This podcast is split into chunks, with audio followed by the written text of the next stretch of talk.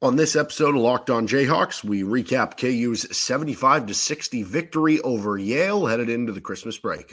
You are Locked On Jayhawks, your daily podcast on the Kansas Jayhawks, part of the Locked On Podcast Network. Your team every day.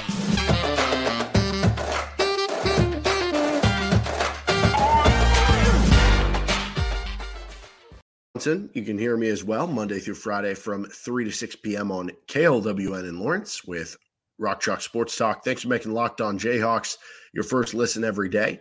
We are free and available anywhere that you get your podcasts, including on our YouTube page where you can like and subscribe to the action. On this episode, we're breaking down Kansas 75, Yale 60 recap of the game, what happened after kind of a, a tumultuous first 30 minutes. KU explodes the finish line with uh, phenomenal, just three point shot making down the stretch and unbelievable game from Kevin McCullar. So, breaking that down, go to the game. What's next for KU on this episode? First, we are brought to you by Game Time. Download the Game Time app, create an account, and use code Locked On College for twenty dollars off your first purchase with Game Time. Kansas 75, Yale 60. Jayhawks move to 11 and 1 headed into the Christmas break. And again, very sim- uh, similar to what happened last year in KU's final game before Christmas break. They were playing Harvard, another uh, Ivy League team. And that was a six point game at, at like the 10 minute mark. Uh, KU ended up pulling away late, and Jalen Wilson had an unbelievable game. Okay, this was a close game. You were actually down in this one with like 13 minutes to go and you end up pulling away late. Kevin McCullar has a big time game. So, very similar between the two performances uh, from last year to this year. But it's kind of a sloppy, look ahead type of game, not necessarily look ahead to your next game or opponent. Look ahead to, hey, we're all traveling tomorrow. It's Christmas break. Get to see my family. Maybe you're not totally locked in. And maybe you saw that a little bit early in the game. Uh, we've also just seen at times this year, KU has kind of played to their opponent, right? Where Maybe they've played down to their opponent, or in the bigger games, they've played up to their opponent. Um, and that certainly has been kind of reflected now. Like every game, KU KU's like dropping in the metric ratings, even though they're winning these games. Like KenPom, I think they're ranked like 15th in the country now. Uh, and so for the first, what, 30, 32 minutes, I guess 28 minutes, because they were leading to like 13 minute mark, things were a little bit ugly. And then kaboom. Kevin McCullar was unstoppable for KU all throughout the game. He was you were just kind of leaning on him on the offensive side of the ball and he had the best offensive game of his career. He uh, about a week or two ago had his career high with 25 points. He shattered that with 34 in this one. He could not miss. And the one NBA range three he took from kind of uh, straight on, a bit centered to the right, uh, was just kind of the big one there. And then he banks one in because why not in a game that he was having? He had almost half of KU's points. He was unbelievable to lead the way, but it wasn't just about him in that eight minute stretch. The, the shot making for KU was all around. They got kind of white hot from behind the arc for the final eight or so minutes of the game. Uh, obviously, a perfect 12 for 12 from the free throw line. Never going to snuff at that for a team who, at different points early in the season, was struggling there. So they've continued to show, I think, strong progression in, in shooting the free throws, which is a good thing. Uh, but yeah, this was a, Yale was leading 42 to 41 with around 13 minutes to go, and they led still for a majority of the game. I think they led for uh, about 21, 22 minutes of the game. You led for about 14, which means now over the last two games, you've only led for this game in Indiana for a combined like 18, 19 minutes, whereas your opponent has uh, led for almost 60 minutes of game time, yet you've won both games. Um, but you from there won 34 to 18 over the final you know 13 minutes to go. Uh, it was also 47 43 you were in front by four at the nine minute mark and you won the battle the final nine minutes 28 to 17 so you closed really strong and that was impressive to see when all things are working when things are clicking on all cylinders when things are working on the offensive side of the ball how impressive this can be because I think we saw again in this game, especially in the second half, the KU defense can really ramp it up. And if you can match that ramped up defense with what you saw on the offensive side of the ball, that's how this team becomes kind of a, uh, a juggernaut. So uh, just excellent close when the finish, uh, you know, uh, line was in sight, and, and when the offense finally came to life, you were able to dominate the game. I mean, as much as that that final eight minutes probably will stick out in the minds, and Kevin McCullar's 34 for the game. to me, what stood out the most about that game was KU's defense.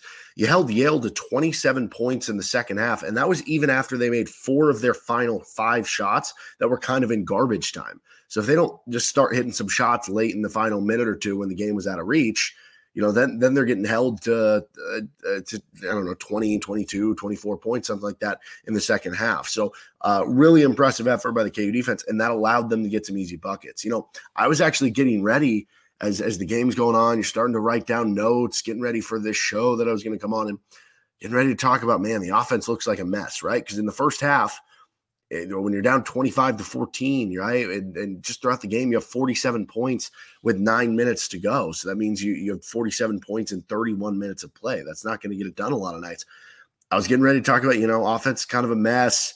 I think there were at least three stretches to that point where you had no points for three or more minutes of game time uh, just going into lulls, that it didn't help that you know what what was kind of a tough offensive night was compounded because KU's one of their strengths, passing the ball, became a problem because there were just normal passes that they were just straight up missing. Like instead of going to a guy's chest, it was going like you know three feet to the right or something like that, or thrown off a the, the, the opponent's head or something, or just given away, just careless turnovers to make things kind of tenfold um, that kind of a lack of shooting or a lack of willingness to shoot, or more than anything, a lack of spacing for the KU offense was kind of the issue and could be the issue moving forward. And I still do have some reservations and qualms about those things. Every time you saw KU try to get the ball to Hunter Dickinson in the paint or in the post, two, three, four defenders around him ready to swarm right? You have to show that you can do what you did in the final eight minutes of the game consistently over the course of a game, be aggressive shooting the ball, hit those shots. And that is the importance of Nick Timberlake, who had a great game in this one, because he can be one of those spacers that a defense can't collapse off of if if he is right and he is doing what he did in this game each and every game. But I, I think the difference was pretty apparent to me in that final stretch of the game that kind of changed what the offense looked like. The defense started giving you chances to get out and transition more. You know, that's something that I've kind of mentioned uh, over the coming weeks that uh, you look at last year, KU was top 15 in steal rate defensively. They were a really good turnover defense team, and it makes sense. You have Dajuan Harris, Kevin McCullar, and some of these guys. And you look at this year's team, and uh, they ranked outside the top 100 in steal rate. They ranked in the, the mid 200s in turnover rate defensively which you still have Kevin McCullar, you still have Dajuan Harris. KJ is actually averaging more steals per game than he did last year. Hunter's giving you over a steal per game is, is kind of a uh, aware center uh, of knowing where things are, and you'll get a steal out of that every game. There's no reason you can't be as good of a uh, thefting team as you were last year. So I want to see that more, especially for a team that has struggled at times on offense you know, get extra possessions that way, get you easy buckets that way. And we saw that in this game. You forced a higher turnover rate in this game, did Kansas, than any game they've had this season. So this was their best turnover rate defensively. And that mostly came in the last 20, 25, 30 minutes of the game. You ended up with a 23 to 7 edge in points off of turnovers. And that was a big reason why you were able to get easy baskets off those uh, live ball turnovers that you got. And even when it wasn't defensively, you still found ways to speed up the game, which was important in mostly a slow game, especially over that last stretch of the game. You led them 19 to 9 in fast break points. Most of that came over the, those final moments where you were getting in transition and hitting threes. And I think the other thing is you gained more confidence. You moved the ball well. You finally got aggressive from the outside. Um, I think some of that stuff was kind of there all game long. Again, like I said, anytime you dumped it to Hunter, there were three, four guys around him. And – that's going to be something you're going to have to deal with all year long because teams are going to do that continually. We saw it in the Indiana game, we saw it in the Missouri game until you can show you can deal with that. And KU right now, their offense is ranked outside the top 30 on KenPom. It would be one of the lower ranked offenses in Bill Self's history. So in the end, you do win by 15, close for the spread. I, I think at some places it was 14 and a half, some places 15, some places it was 15 and a half. So uh, I hope you had good luck with what you got the number at. But in a game you were probably looking ahead a bit uh, into the Christmas break, you started rather lethargically. There's still plenty of questions about how elite this team is and, and how elite they can be, and about the offense and why they keep playing maybe closer than you'd think to some of these teams. But in the end, you're 11 and 1 with a pretty incredible resume headed into the Christmas break. There are more things to worry about, so let's not worry about it. Uh, let's get on to our goats of the game, good and bad for KU, and what is next for the Jayhawks. This episode of Locked On Jayhawks is brought to you by Game Time. Buying tickets to your favorite sporting event should not be stressful. Game Time is the fast and easy way to buy tickets for sporting events, music events, comedy, theater near you. They have killer deals on last minute tickets, and their best price guarantee means you can stop stressing over the tickets and start getting hyped for the fun that you're going to be having. So, for instance, you might be going out to the Guaranteed Rate Bowl. Maybe you don't even have tickets for the Kansas game against UNLV. Well, uh, you don't have to worry because with game time you can easily pull things up on the app and they're going to see pictures of where the seats are. So you can see you know okay i like i like that view i don't like that view especially since it's in a baseball stadium you might not know. You can get a $50 ticket right now for the guaranteed rate bowl on the game time app. Snag the tickets without the stress of game time. Download the game time app create an account and use code locked on college for $20 off your first purchase Terms apply. Again, create an account and redeem code Locked On College for twenty dollars off. Download Game Time today. Last minute tickets, lowest price guaranteed. All right, let's get to our goats of the game here. And uh, by the way, we have plenty of KU football content we've been talking about, so you can find that anywhere you get your podcast here with Locked On Jayhawks. We're going to have an episode tomorrow about some of the depth chart stuff, Austin Booker stuff for KU football. And then on uh, Tuesday, we'll have a KU UNLV preview. So thank you to every dayers tuning in to each and everything. All right, good goat here.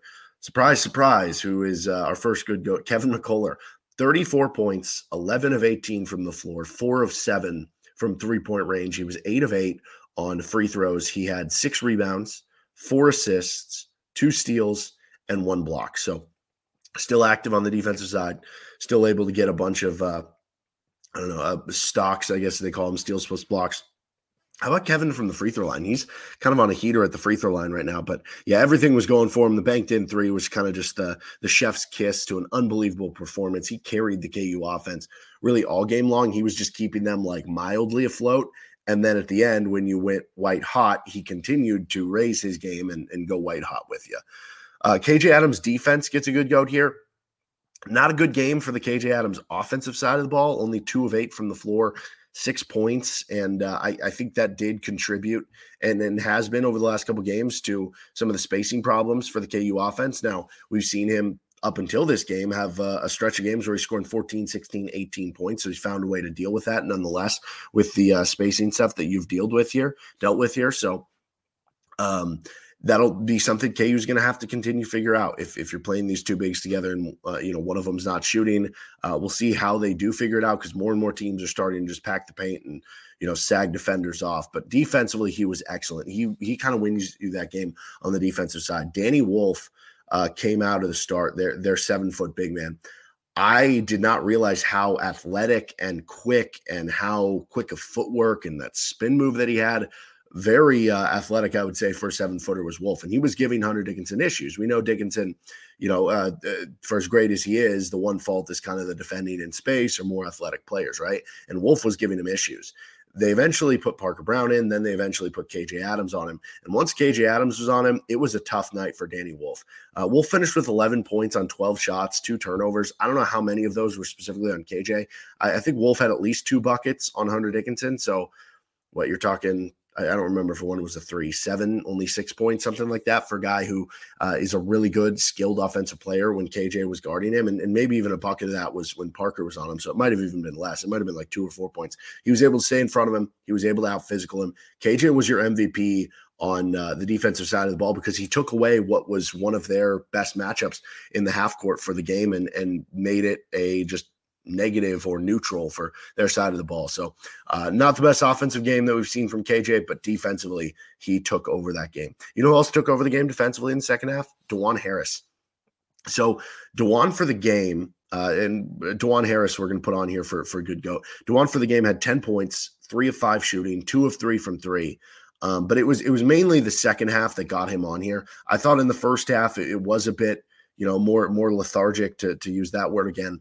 Um, and I I didn't think it was ultra aggressive. I, I, think he had one steal in the first half, but I didn't think it was as great of a defensive half in the first half. And yeah, it wasn't as active on, on that side of the ball. But in the second half, he goes for seven points, four assists, three steals, one block. So, you know, you think about that. If you would have done that for both halves, that's 14, 8, 6, and 2. So the second half was excellent for Dajuan. And in a game where I, I talked about this, you were able to speed them up a little more. You were able to get some transition buckets. You were able to get some easy buckets off steals. A lot of that was Dajuan Harris causing you know, pressure. And, and, there were a couple other balls that he tipped up that maybe they came down with that he could have easily ended up with another steal or two in this game. I thought that was vintage Dajuan. You're looking for two things for Dajuan Harris. So I think um, to this point in the season, it's been a lot more up and down. You had the high of the Kentucky game. I thought he was really good against Indiana. But there have been a lot of moments this year and a lot of games this year where I think on the overall, Dajuan Harris was better last year than he was has been so far this year. But if he continues to play like that, where you're getting eight to 10 to 12 points per game and you are being a Big 12 Defensive Player of the Year pest, that's why he becomes valuable. In the early games of the season, you weren't being that great defender and you weren't scoring as consistently. If those things happen, that's why he is so valuable. And we saw that in this game. Nick Timberlake gets a good goat here. Uh, wasn't perfect, you know, still going to be some defensive shortcomings, but I think that's always going to be the case. But he tried his butt off there and ended up getting a couple steals that right there, Nick Timberlake's game is exactly what KU was hoping for. And and when I say that, I don't mean he has to average 13 a game. He scored 13 in this one, his most since the opener when he scored 13 points. Like, yeah, that'd be great if he did. But it's just hit a few shots, you know, it's just open up the the spacing of of the offense. Be able to put him on the same side as Hunter Dickinson. Just hit a few shots, show him you can make them when you're open, take the pressure off the offense, and play hard. It's just it's that simple. And he did both, and he was rewarded with extra playing time, 29 minutes. He was rewarded with good looks. Obviously, no Johnny Furphy. That allowed for a bigger leash for Nick Timberlake, and he took full advantage. 13 points, five of 10 shooting, three of seven from three, three rebounds, one assist, two steals. And for what it's worth, of, of course, another uh, Jamari McDowell solid moment in the game before that doesn't lead to any more minutes in the next game uh, to try to figure out, you know, how that's going. But hopefully this gets Nick Timberlake started because maybe he just needed a confidence booster, and maybe this is just that. As far as the bad goats go, uh, I had to put on Marco Jackson on here. Just two points, one of six shooting. He had three rebounds, two assists, three turnovers. He had the one three where he was wide open in the corner, goes off the side of the backboard. He had the two drives where you get the ball in transition. And the first one, he uh, takes, I think it was like one on three, one on four, and he takes it to the hoop and, and doesn't get it. And then the second one he took, it was one on two. And then more numbers are coming back for both teams. And he takes the one on two, and then he gets stuck in the air without a shot. So he has to pass it out and he turns it over out of bounds. Not the best Elmarko Jackson game. And I think you saw that with, with Nick Timberlake uh, playing uh, down the stretch and closing the game and playing a lot more minutes there. Defensive rebounding gets a bad goat here. That was actually the third worst defensive rebounding game of the season by defensive rebounding rate for KU this year. So actually one of their worst uh, on that end of the floor. And a lot of it just felt like hustle rebounds. Like there was a stretch where it felt like Yale in the second half specifically got, you know, four or five offensive rebounds and I don't know, like a five minute stretch or something to where they were balls that kind of like tipped to the side, or maybe somebody didn't fully engage to go after. And it felt like you could have gotten more there. So, uh, not KU's best defensive rebounding game. And then the last thing is the sloppiness early. KU finished with 12 turnovers, which, you know, eh, you'd like to be even lower than that, but that's not like a, a horrendous number that's going to take you out of the game either. But it was specifically the first part of the game. 11 of those 12 turnovers came in the first 30 minutes of the game. Um, actually, 30 minutes. It, it, the, the, 11th one came at 10 minutes and zero seconds. So if you look at the final nine minutes and 59 seconds of the game, KU had just one turnover.